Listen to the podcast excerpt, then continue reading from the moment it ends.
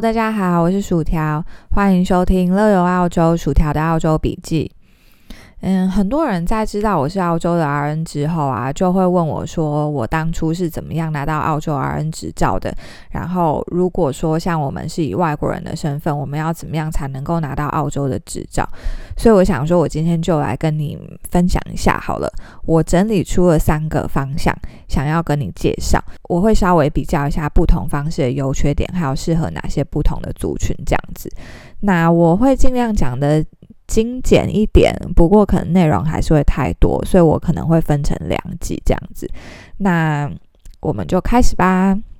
真正开始介绍不同的方式之前，我有一个大前提，想要先提醒你们一下，就是说，不管你是用什么方法拿到澳洲这个执照，你都需要先经过一个就是英文成绩的考试，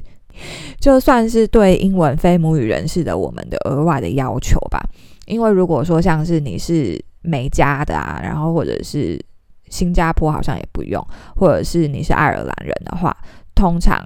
呃你是不需要特别去考英文考试的。但是以我们是台湾人啊，或者是其他非英文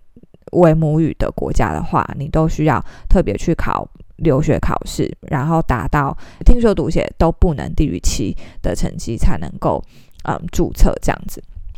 目前就是我说刚刚说要四个七嘛，就是是以雅思来说，那但是除了雅思之外，澳洲也有承认其他的考试，像是托福啊、PTE 啊，或者是有专为医疗人员设计的 OET 这样子，你都可以去稍微研究一下，然后看自己适合什么考试。那接下来就开始介绍，嗯，三种你要如何以外国人的身份拿到澳洲护理师执照的方式。那第一个是来澳洲读护理的学士学位，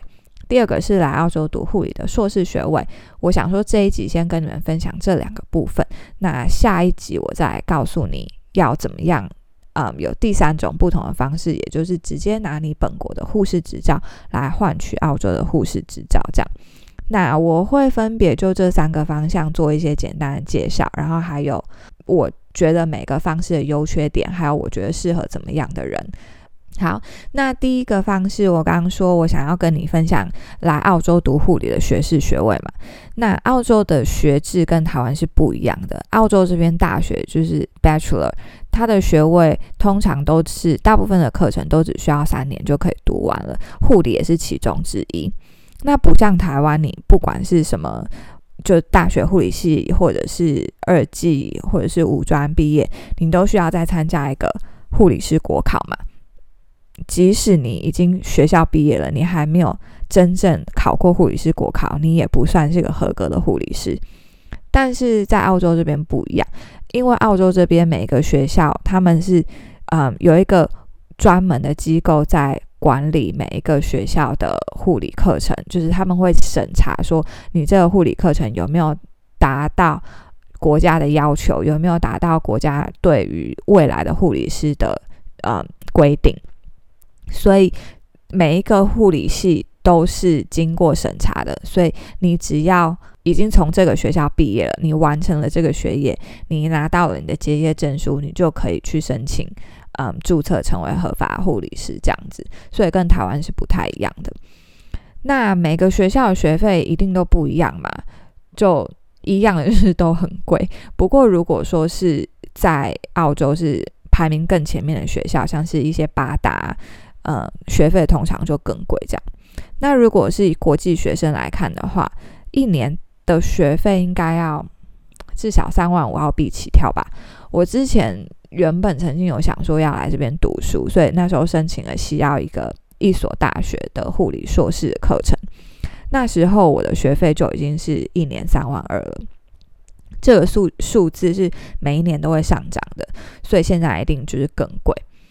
嗯，虽然说你也可以申请奖学金，但是就不一定有没有申请得到嘛。我那时候申请到奖学金是，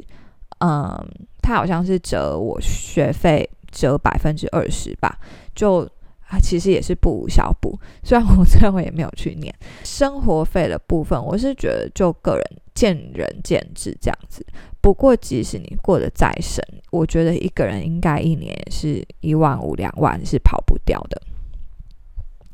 好，那第二个我想要跟你讲的是护理硕士。有些人可能会觉得说，就已经在台湾已经有学士的学位啦，你如果再来澳洲读一个一个学士，感觉好像很浪费时间、浪费钱，就是好像没有什么进展这样。那如果说想要读硕士，可不可以？当然也是可以。不过，就我想要强调是说，你如果是你的。目的是你为了之后可以拿到澳洲的 RN 执照的话，那你就只能选择一一种课程，叫做 Pre-registration 的课程。也就是说，这个课程是专门开给那些你还没有澳洲的护士执照的人，但是你想要之后毕业之后可以拿到澳洲的护士执照的人去念的。那我刚不是说，就是有一个 NMBA 是负责审查每个学校提供的护理课程嘛？所以当你在选择你要读什么学校的课程的时候，你就是一定要很注意他们的嗯介绍有没有写说这个课程是符合 NMBA 合法执照的课程。如果有的话，才代表你毕业之后你是可以合法拿到澳洲的护士执照的。只要是为了换。为了拿执照的课程，它通常也都是两年可以完成的。嗯，不过跟学士不一样的是，学校的选择课程的选择就会少非常多，因为大部分的学校开的硕士课程，其实都是给那些你在澳洲已经有执照，然后你甚至已经可能在某个领域已经有一些一两年啊、两三年的经验，你是为了想要增增进自己的技能，还有你自己的知识去读的。嗯，所以大部分学校都不会开这种，就是专门只是给嗯为了拿执照的人拿的课程、学的课程这样子。而且除此之外啊，有一些学校还会规定你，嗯，你的 background 是不能够跟护理有相关的，就是规定你的学士学位是非护理相关，你才可以嗯申请他们的硕士硕士课程。所以，如果说假设你已经大学就本来就读护理系的话，那你就不符合资格，所以你可以选择的嗯选项就有更少。这样好，那我刚刚说过，我觉得读硕士跟学士本质上其实差差不多的嘛，所以其实优缺点几乎都相同，最后就差别是最后你拿到的学位不同而已。所以我现在就跟你们分析一下优点是什么。我觉得最大的优点啊，就是你毕业之后是可以申请一个两年的毕业生签证。那这个毕业生签证是对于你之后要留在澳洲是一个很好的，算是过渡期的保障，因为你你在读书的时候可以拿学生签证嘛，但是你毕业之后。就没有合法的学生签证啦，就没有合法签证可以停留在澳洲。那这时候，这个毕业生签证就成为你一个非常好的过渡期的保障，这样可以至少挡个两年。因为现在移民也是嗯瞬息万变嘛，有时候越来越难，你是比较难拿到马上就拿到你的移民的执照。所以这个毕业生签证的话，就可以让你能够有一些嗯。过渡期的时间，你可以找工作啊，累积经验，然后对于你如果想要移民、申请移民的签证，也是可以比较有利。这样，那或者是你如果之后要回台湾，你也可以累积在这边的工作经验，对于回台湾也是一个比较好的，嗯，算履历也上面有加分嘛。那第二个优点就是持有学生签证是可以合法打工的。那之前的规定是两周不能超过工作超过四十个小时。不过因为现在疫情的关系，就是澳洲这边非常缺乏人力，所以呃这个限制目前是暂时被政府取消了。所以如果你现在想要过来读书的话，你想要多兼差、多打工、多赚钱都是 OK 的。不过，当然前提是你要可以兼顾课业啦。而且除此之外，你除了一般的工作、一般的打工，你作为一个护生，你是可以在医院或者是安养院当护工的。所以，嗯，你除了对，就是作为一个护工，薪水其实是会比一般的工作薪水再更有吸引力一点。对。所以基本上你应该可以打平你的生活费，或者是甚至可以对你的学费可以做一点贡献。好，那接下来第三点就是在澳洲这边实际经验吧，我觉得这也是一个很大优点，因为澳洲这边是非常看重澳洲的当地经验的。那你在这边读两到三年的书，中间就是涵盖各种的实习，所以你可以实际的，就是在澳洲的体系里面去学习，你会比较快进入状况。我觉得对工作上的帮助是还蛮大的，因为你至少可以学习澳洲这边的。习惯啊，规定啊是怎么样？然后，嗯，常常你在实习的时候，如果好好表现的话，也许你实习还没有结束，护理长就会问你说：“哎，你毕业之后有没有想要留在这个单位工作啊？”你就这样就得到工作机会了，或者是你也可以在。实习的时候跟你的 preceptor 打好关系，然后就请他帮你做推荐人，这样子，在你之后找工作的话也是很有帮助的。因为澳洲这边非常看重推荐人，还有澳洲本地的工作经验，这样子，所以我觉得这也是一个蛮大的优点。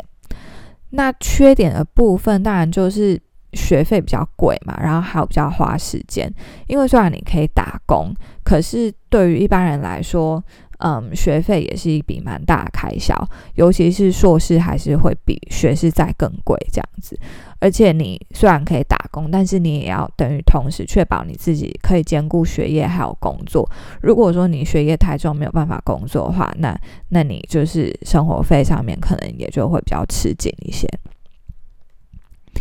那最后来说一下，我觉得读书的方式比较适合怎么样的人？我觉得。老实说，就是比较适合年轻一点的人吧。就是因为你来读个两三年书，你可以增进你自己，然后又可以拿到执照。呃，如果说你时间压力比较没有那么大的话，尤其是你可能刚五专毕业，那你就如果直接来这里读大学，那跟你在台湾读二技所花的时间不是其实是一样的吗？但你在这里毕业之后，你又可以拿到这边的执照，感觉就是超划算的。或者是，如果假设你跟你的伴侣约好一起来，就是可能一个人负责读书，一个人负责打工，分担经济，那我觉得也蛮不错的。就嗯，身边我我身边也是蛮多种例子，就是你可以嗯比较没有后顾之忧的去读书，对，然后另外一个人专心赚的钱，嗯，也可以就是照顾你们两个人这样子。那，嗯，另外，我觉得比较适合的人，就是可能你在台湾已经，嗯，有大学的学历，然后你想要拿到澳洲的执照，可是你又不想多一个大学的学位的人，你可能还不确定你之后想要留在澳洲或是回台湾，那你就可以读澳洲这边的硕士，因为我觉得台湾可能还是比较推崇洋墨水吧，比较推崇高学历，所以如果你假设之后真的要回台湾的话，那你拿了。一个澳洲的硕士学位还是稍微吃香一点吧，我觉得。不过老实说的话，如果你最后是要留在澳洲工作的话，其实基本上读哪个课程都没有差的。对于你的嗯薪薪资还有你学的东西，其实都是一样的。这样好，那嗯，对啊，我想说今天这一集就先跟大家分享。读书的方式就是学士还有硕士。那如果你在台湾已经有嗯想说要用这个方式过来这边的话，你就可以稍微考虑一下。那我们下一集再来分享嗯另外一个方式，也就是直接换照的方式。那就先这样子啊，我是薯条，拜拜。